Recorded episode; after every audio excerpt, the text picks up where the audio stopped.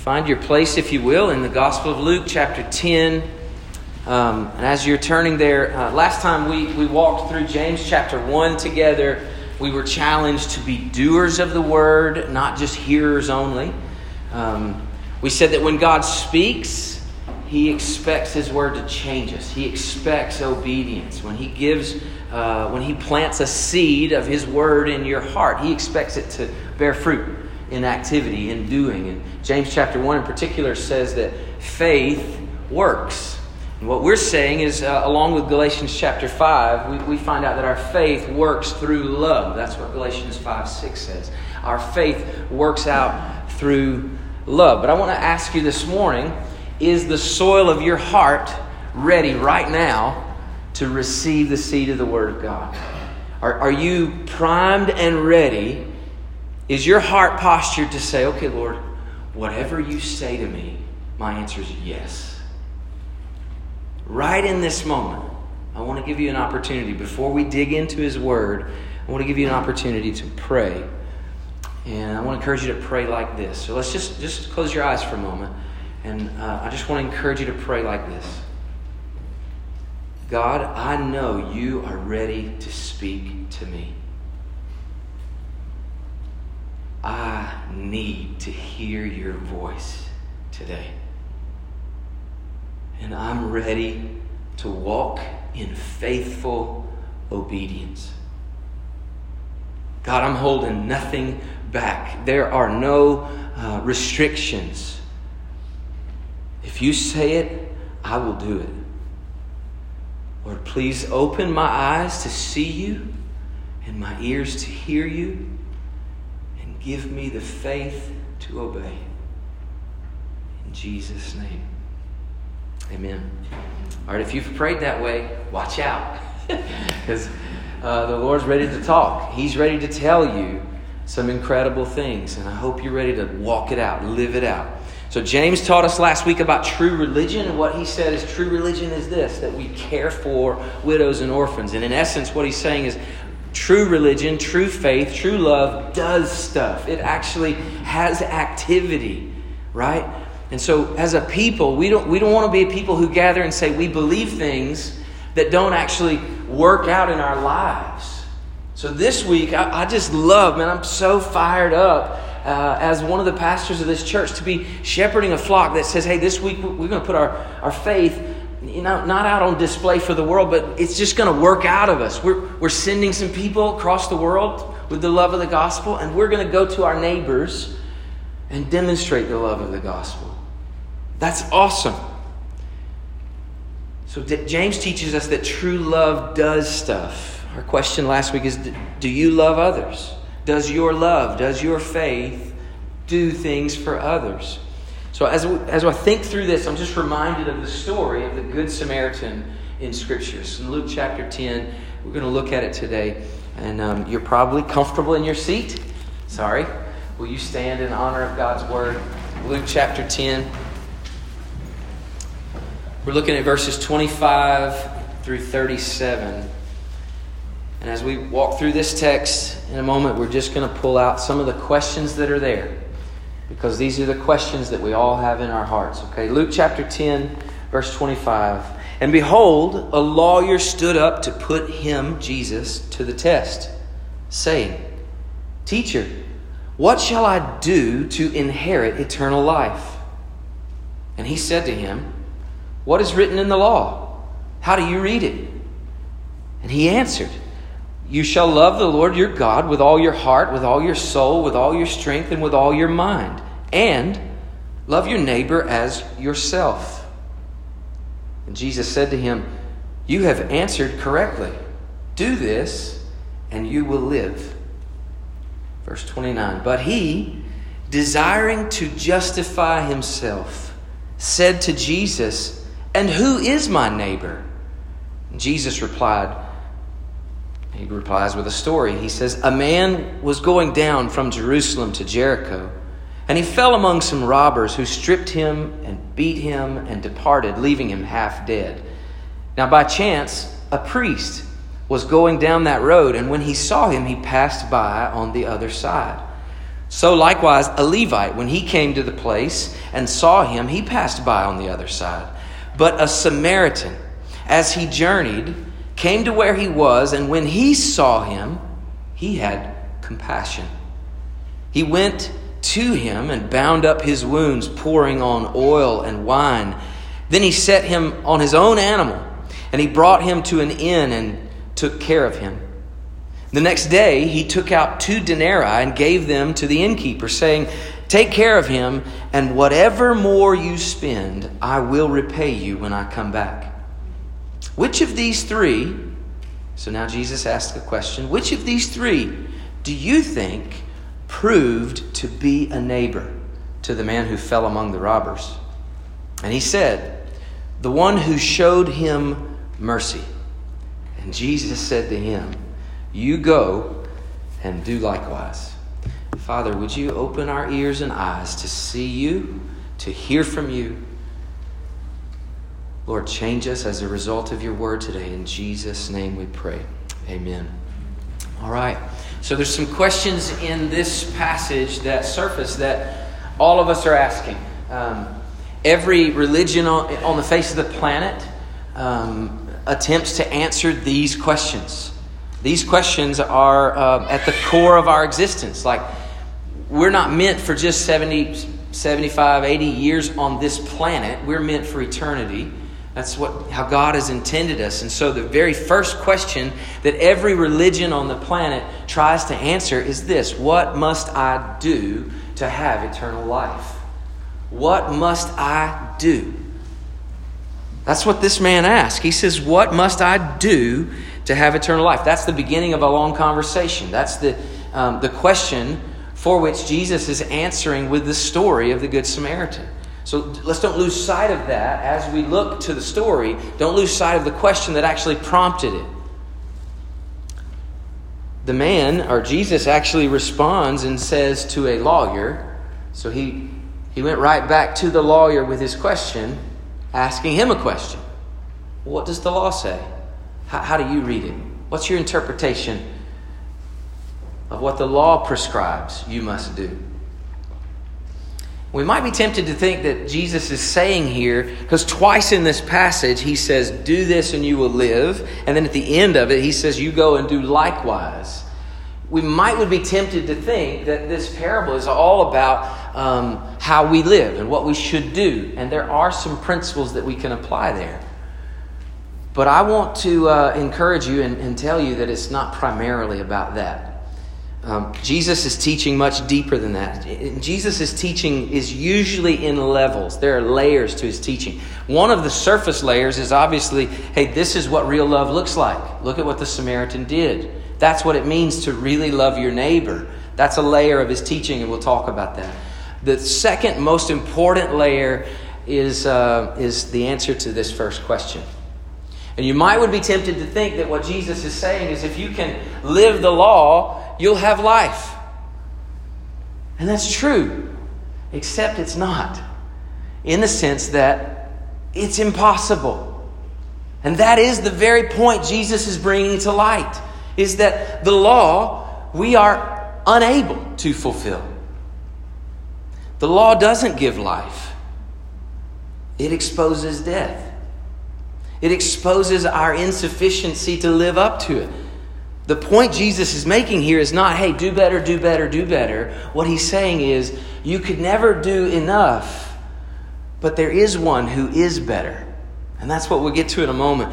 Um, the law exposes a broken, sinful heart. That's what it's always done. When Jesus or when God gave the law in the Old Testament, it wasn't a prescription for, for health, it was actually a description of sin, of brokenness. So, religion, the difference between the re- religion and the gospel, and this is really important, okay? Because what sets Christianity apart from religions all over the world?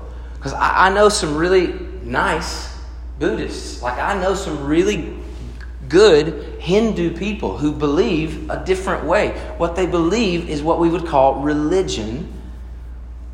What we believe is different. We believe in a hope that's, that's the gospel. And I want to I want to really um, dissect those two. Here's what religion says. You might want to write this down. I don't know if I put it in your notes. Yeah, I did. Religion says, I obey, therefore I am accepted by God. I obey, I do the law, therefore I am accepted by God. But the gospel says, I am accepted, therefore I obey. Do, do we feel the distinction? We're not obeying, we're not, we're not doing these things that we as a church are doing. We're not doing them in order to be accepted by God. We do these things, we serve the Lord, we work out our faith because we are accepted by God. It's sequence and it makes all the difference. One is enslaving, it's a bondage, and that's what we sung about. I'm no longer a slave to fear. Like, I'm afraid, according to religion, that I'll never do enough. And that's exactly the point Jesus is making. To this lawyer who thinks he can do enough, Jesus says, Do that and you can live. And the thing about that statement is it's more condemning than it is promising. Would you agree? Love the Lord your God with all your heart with all your soul, with all your mind, and with all your strength. Am I the only one in the room that feels a little bit divided in my loves? I, I, I don't obey that law perfectly. I don't. I want to desperately. But when I read that law, I'm a failure. This man in the story, this lawyer, he is too. That's the intent of the law is to expose our, our failing, our shortcoming. But then it's meant to point us to one who is better. So the gospel says, I'm accepted, therefore I obey. So I am accepted by the grace of God, therefore I obey. Religion equals ladder climbing. So, religion means I'm going to climb this ladder, I'm going to do my best to get to God. And what ends up happening is people who are really good at climbing ladders, rule keeping people, people who are really good at rule keeping. I'm a rule bender. I don't know if you know that, but I'm a, I'm a rule bender. Uh, it's not a good attribute, it's just the truth. Um, but people who are really good at climbing that ladder get to the top and they feel super confident, but not very humble. They end up looking down at those who are not so good at it, like, why can't you climb a ladder? And they try to motivate people with fear and guilt to come on up the ladder. What's wrong with you? That's not the gospel. Likewise, on the flip side of religion, those of us who are not good at climbing that ladder, because I'm not, when it comes to rules, I'm not a good keeper of them. I try, but I'm just, I fail. So I'm down at the bottom, and here's my deal I'm not super confident, but I'm, I'm pretty humble. I'm aware of my shortcomings. And I'm not bragging about my humility there. that would be an ironic thing, wouldn't it? Um, people at the bottom of the ladder are usually humble because they see themselves at the bottom, but they have no confidence. The gospel wins the war of both. Ephesians chapters 2 says, For it is by grace that you are saved. It's not of yourselves, lest anyone should boast. So it's not that you've climbed your way up a ladder. Remember, that's the, you know, Genesis 11 Tower of Babel. What can I do to get to God? I'm going to build my tower and get to God. And God looks down at us like, oh, come on. It's not about making your name great, it's about making my name great. The law and what Jesus is doing when he says to this lawyer, when he says, You've answered correctly, do this and live, he is evangelistically exposing this guy's need.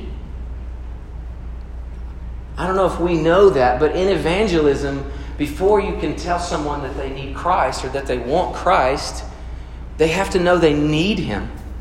Like, need. Just remind you for a moment about the story of the woman at the well in John chapter 4. Jesus tells this woman at the well, um, and she's there in the middle of the day because she's ashamed of her life. And she goes in the middle of the day when no one else is going to be there, and she draws water. And then Jesus shows up, and he's like, Hey, give me some water. And she's like, Why are you talking to me? And he says to her, If you knew who I was, you would ask me for water, Because the water that I have is living water, and if you drink of it, you'll never thirst again. You wouldn't, you'll never thirst again. You know what she says? She says, oh, Give me that water so that I won't thirst and I won't have to come to this well anymore. I want what you have, Jesus. I want it. And you know what he says? Where's your husband? What a weird pivot in the conversation, right? Can we just agree that was weird? Jesus just totally breaks from a conversation. He's like, mm, Go get your husband. And immediately she retreats into her shame bubble. And she says, I don't, I don't have a husband. And he says, Yeah, that's true. Because you, you've had like five, and you're living with a man now who's not your husband. I want to ask you, what's the point of that pivot in the conversation with Jesus' evangelism? What's the point? The point is to take her from wanting what he has to offer to needing him as the source of life. The point is to expose her need. Like you don't just want all the good of the gospel, you actually need him to survive. Not just survive, but thrive. So the point of the law here love God, love neighbor, is not to say, not Jesus not saying, yeah, you can do that perfectly, so go and do it perfectly and you'll live.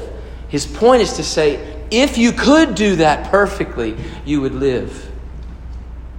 The man got the point. Because the next verse is, he thought to himself, hmm, I think I love God pretty well there are some people I don't love really well, so how do I how do I quantify this whole neighbor loving issue? Hmm. Jesus, who is my neighbor? Just make it really clear for me if I'm supposed to love um, if I'm supposed to love Jeff, I think I can handle that. If I'm supposed to love Val, I think I can handle that. If I'm supposed to love Bluester, I don't know. Right? I mean, that is exactly what this man is doing. He's like, tell me exactly who I'm supposed to love. Because there are some people that I totally can love, and there are others that are like, mm, I just, I don't think I can do it. That's why Jesus tells him a story. Because this man was seeking to justify himself. So um, we've, we've talked about what must I do to have eternal life. The second thing is, what does God command? and his command is to love God and love neighbor. Notice that Jesus actually says, um, You've answered correctly. So his point there is, That's right, you've summarized the law.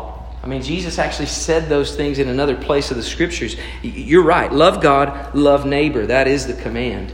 And all we need is need. And so Jesus is exposing our need with this law. Now, this man is seeking to justify himself so Jesus tells a story, and in his story, he introduces three characters. It almost sounds a bit like a, a joke, you know. Uh, hey, uh, uh, there's a priest, a Levite, and a Samaritan. It almost sounds a bit like a joke, but it's not. If you were telling this story in uh, the Middle East in this day and age, and you said, Let me tell you a story about a priest, a Levite, and a Samaritan the people listening would immediately presume the Samaritan is the villain and these other two guys are the heroes.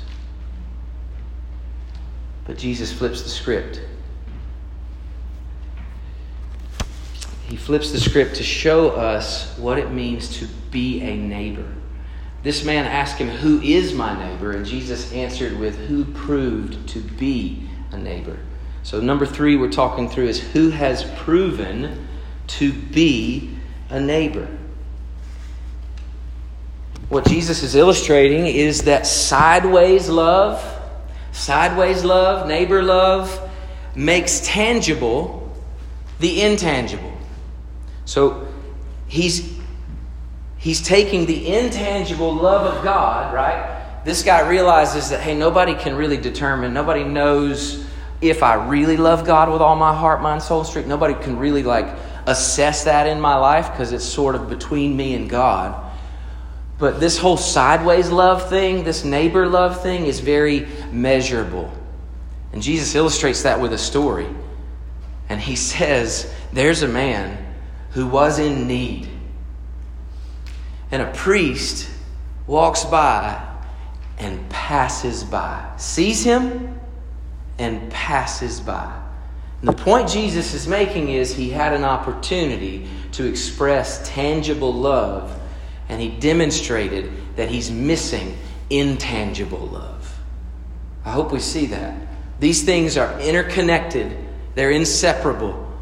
This, this sideways tangible love is an indicator of vertical love. So, of the three characters, the priest, Levite, and Samaritan, um, everybody would have assumed the Samaritan's the villain and these other guys are the heroes. Um, they would have assumed that because the priest and the Levite are pious, respectable men, that they're leaders in their community. They, they represent a right relationship with God. The priest is the guy who's telling you what God says. He's the guy you go to for, for confession. He's the guy you go to to have a right relationship with God. The Levite is in charge of all the sacrificial systems. So he's the one who actually does the work of making you right with God in their day. Priest and Levite, they seem to have this whole vertical love down pat. And what Jesus says is they might seem to have this thing down pat, but they're missing this. They're missing it. He's telling the story, and he says, Now by chance, a priest was going down that road, and when he saw him, I want you to notice that three times it uses that expression. Jesus says, When he saw him. And then the Levite, when he saw him. And then the Samaritan, when he saw him. That phrase is repeated so that we put them side by side by side. And what we see is that the people who um, everybody presumed had a right vertical relationship were missing it in the horizontal. The sideways neighbor kind of love. And the point Jesus is making, and I hope we get it, is that this love tells us about this love. First John is going to make that super clear when he says, If any man says he loves God but hates his brother, he's a liar. So if we don't love neighbor, we don't love God. That's a, that's a harsh but practical reality. I want to pick into this for just a minute and pull out some details. This man's love Notice it can be proven, it can be measurable. And so Jesus gives some descriptions of neighbor love. So, neighbor love is. And I'm going to give you some descriptions from this passage because I think it's amazing. When Jesus describes the Samaritan, look with me, if you will, in verse 33. But a Samaritan, as he journeyed, he came to where he was, the man of need. He came to where he was. And when he saw him, he had compassion now that, that connects me back a couple of weeks to Stephen's message about Jesus. When he saw the crowds, he had compassion. Love filled his heart. All right? Verse 34. When he, he went to him, and look at what he does. He bound up his wounds, pouring on oil and wine. Um, this, uh, this last week, I was at Chick fil A with my kids. Um, hanging out with a friend, trying to just talk through some things. It's tough uh, to have lunch and, and, have meaningful conversation with three children at Chick Fil A. Just being real. Uh, and my girls are out in the out in the playground. They're playing, and, and we're inside. We're talking. I'm looking at them through the glass, you know. And uh, in come my children. This place is packed, and my my girls are like, "Daddy, Reagan's bleeding, and they're screaming. There's this. I was like, okay, okay, calm down, right? And they come running to me. There's blood everywhere, all over her knee, and uh, so I'm wearing white shorts, right? I'm wearing white shorts and some kind of light colored something shirt, and so uh, Reagan comes running over. She's like, my knee, you know. She goes, I'm like, whoa, chill, you know. Um, so I'm, I'm just thinking, I don't want all that blood all over me. Now, neighbor love is messy. This man comes by, and there's a man who's been beaten and left half dead. You got to get the image in your mind, okay? This guy, it's not a pretty sight. And look what this neighbor does. He went to him, he bound up his wounds. Now, possibly that's why a priest and a Levite were unwilling to mess with it. There's a lot of speculation about why they weren't willing to mess with it because, you know, blood is an unclean thing. So that's a, that's a speculation of why these priests and Levite go, I would like to help you, man, but I just can't get unclean right now. I'm on my way to do my God thing. But the Samaritan is like, you know, I know what this is messy, but he needs, he needs me. Neighbor love is messy. And sometimes you got to get into somebody's mess to show them Jesus loves them. Look at what else he does. He pours on oil and wine. Then he set him on his own animal. He set him on his own animal. Do you, do you notice that Jesus makes that specific? Like, he didn't have two animals, he had one. So, what did that mean he had to do? He had to get off, put him on his own animal, and the Samaritan walks the rest of the way while this man enjoys the comforts of riding on an animal. So, neighbor love is costly. Neighbor love is costly. God has entrusted to us resources, and they're not just meant for us to indulge ourselves. They're not just meant, these luxuries are not just meant for us to go, I think I'd like a fill in the blank, let me get it for me. The resources we've been given an animal, a car, a house a, these things are meant to express and show neighbor kind of love to our world. And are we living that way?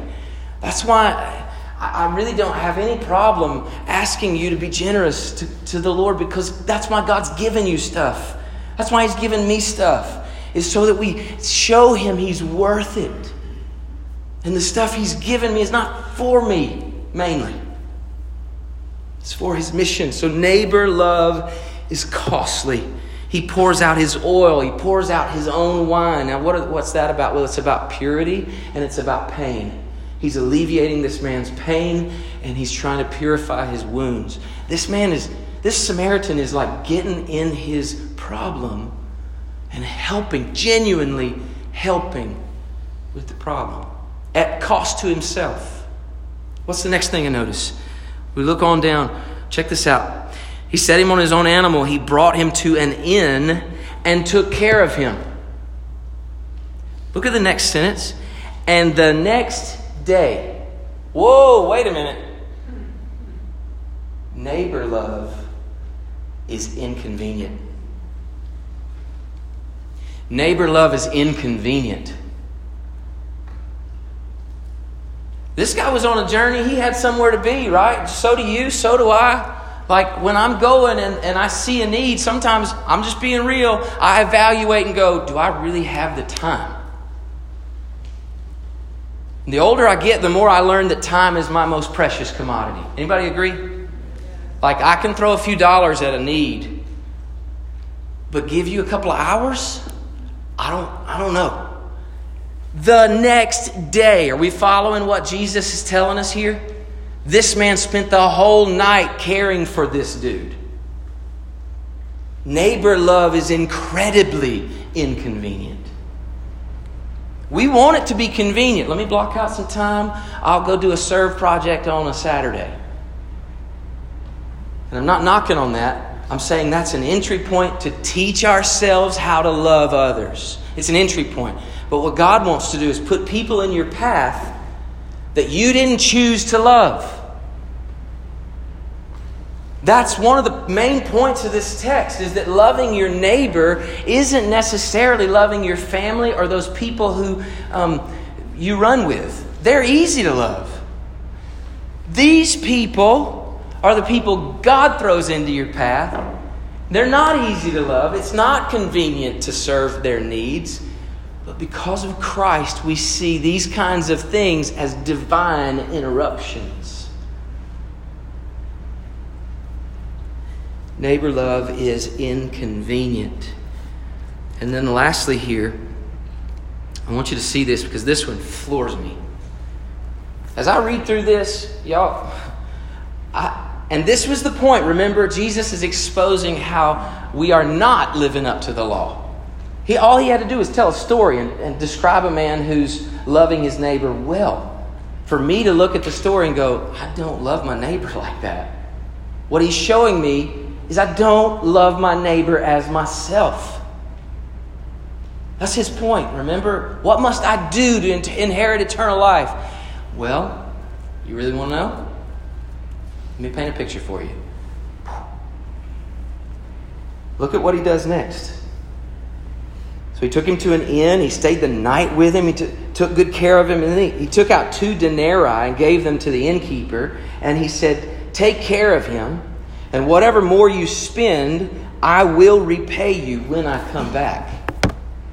He handed him his visa, said, I'll be back. Just swipe it as you need it. What? Neighbor love is risky. You can't always determine the level of investment when you say, I think I'm going to step into this.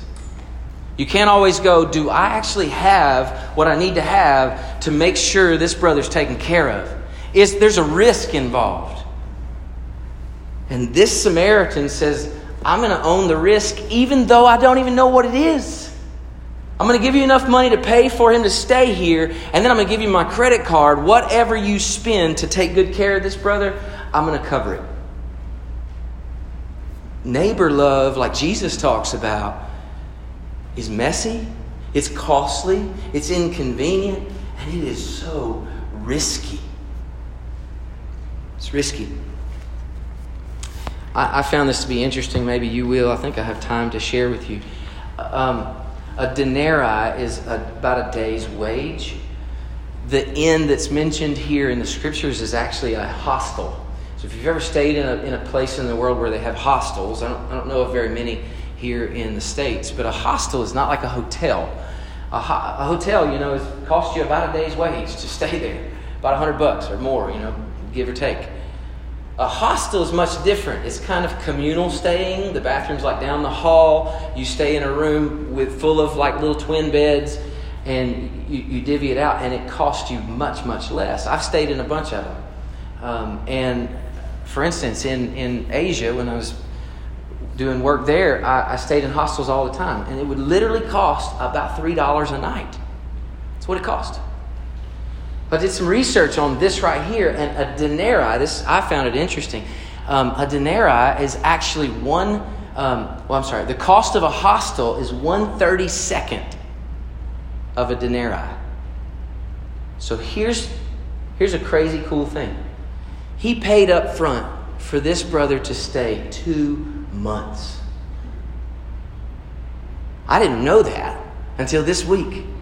And I was just like, "Are you kidding me?" Up front, he paid for him to be to be lodged for two months. It's wild. Once again, it's costly, right? It's risky. It's inconvenient. It's messy.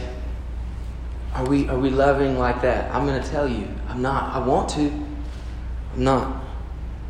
So the question that this man asked is who is my neighbor? That's number four on your outline. Who is my neighbor? And this question, the man asked it, his intended purpose for asking this question is to narrow the scope of the law.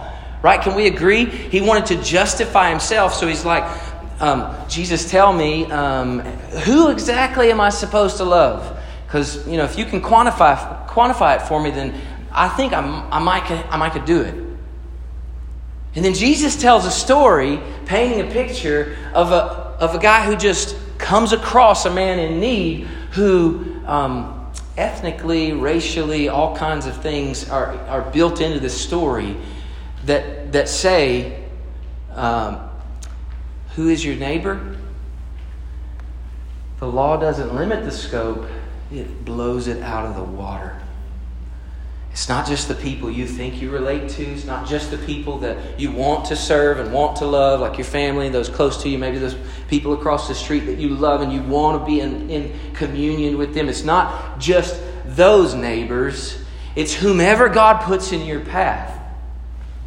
Whomever God allows you to see and feel compassion for He intends for you to step into their mess. The starting point is who do you see? The law, the aim of the law, and at least in this guy's mind, was to exclude some folks. Can you just narrow the scope a little bit? Let's exclude some people. But love, the aim of love is to include. And that's what Jesus is saying is whoever, whoever I put in your path, I, I want you to love with neighbor love. Messy, costly, inconvenient, risky, at least these things. Whoever I put in your path. So I told you there are two layers to this teaching, and, and here they are. The first one is he gives us a model an example, a Samaritan who models for us what neighbor love looks like. But the second one is most important, and it's this Jesus is the better neighbor.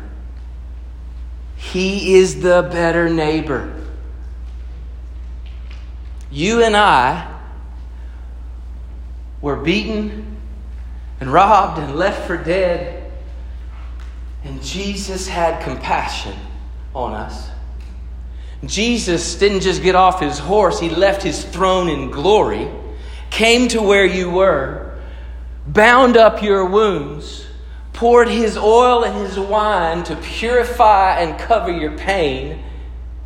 Jesus put you up, paid for your stay, paid with his blood for you to be made new, made whole.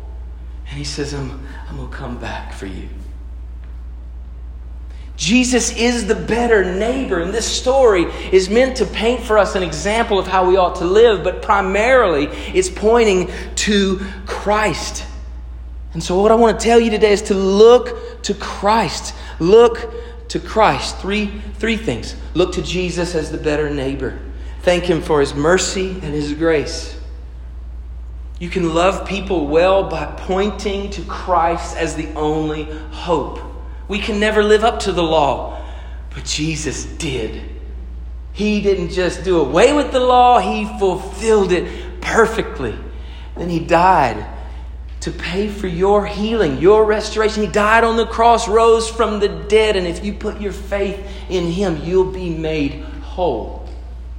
You'll be healed. We can't earn an inheritance. Did anybody notice the irony of his question, even? What must I do to inherit? Do you do anything to have an inheritance? No, you got to be grafted into a family. You're either born in or adopted in, and then you have an inheritance. You don't do anything to get it. You're adopted into the family of God by the grace of Jesus Christ. So surrender to Christ Put your hope in Him. Number two, look to Jesus to enable your love of neighbor. The commands of the kingdom, even these commands built into the story of the Good Samaritan, they're crippling.